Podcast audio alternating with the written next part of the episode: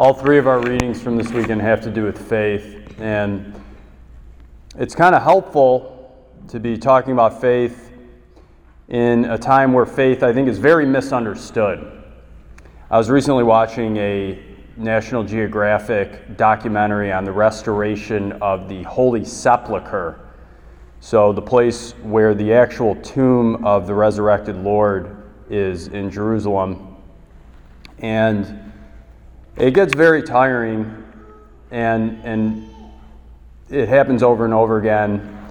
When, for me, at least in my experience, I notice these documentaries, whenever they have anything to do with the reality of Christianity, or they're looking at some kind of historical aspect of the Christian life, they almost always tend to have this sub thesis, which is this is irrational.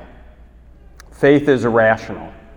And science has triumphed over religion and Christianity, and religious people are dumb and have to betray their reason.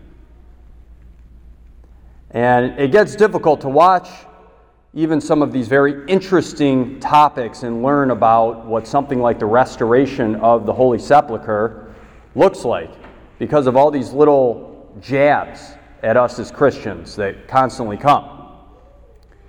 Now, of course, we know as Catholics, and we always have, that faith and reason do not contradict one another.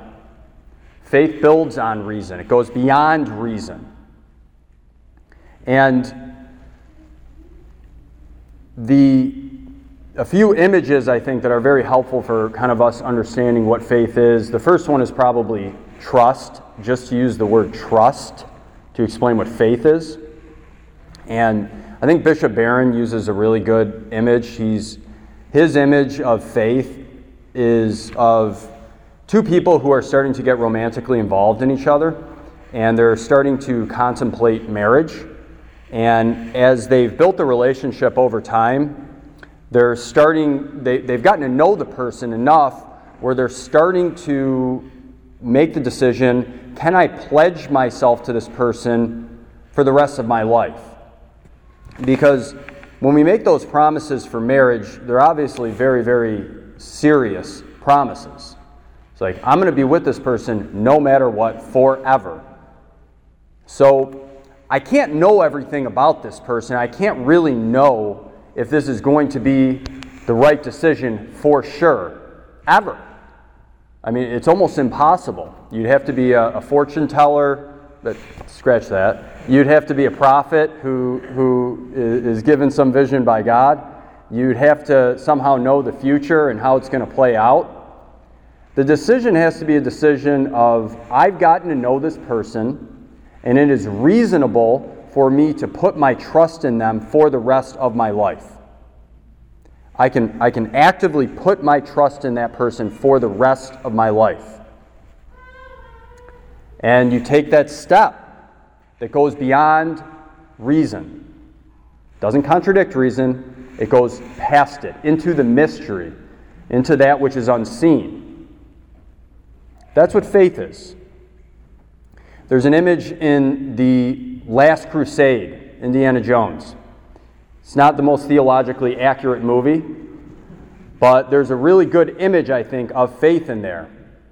And it's at the very end, and Indiana Jones is on this bridge, and he is he, he knows that there's a bridge there that he can't see that he needs to walk on to get to the other side. And he's got to kind of take this step of trust, letting go of control. Even though he can't see it, he knows it's there. He, he, he's pretty much certain, but he can't see it. It's invisible. And so he takes the step, and he kind of winces as he's taking it, and he's on firm ground. What the author of the Hebrews says today, he's recounting the story of Abraham, and Abraham's our father in faith, of course. That's what we call him. And he talks about Abraham, who was this man who kind of had a really good, comfortable life. You know, everything was all put together for Abraham. He probably had thousands of men who worked for him, men and women, um, certainly hundreds. He almost kind of controlled a little territory and was like the king of a territory. And he was doing very well financially. He was a righteous man. He, he loved God, he really did. He had built up this relationship with God over time. God had not let him down. The one thing he didn't have was someone to uh, someone to pass on his livelihood to. He didn't have a son or a daughter. And so God said, I want you to pick up everything that you have, even though it seems like you have everything right now. I want you to get up, go to a foreign land, which you're unaware of. You don't know what this is going to look like. You just need to trust me and take the step into the unknown.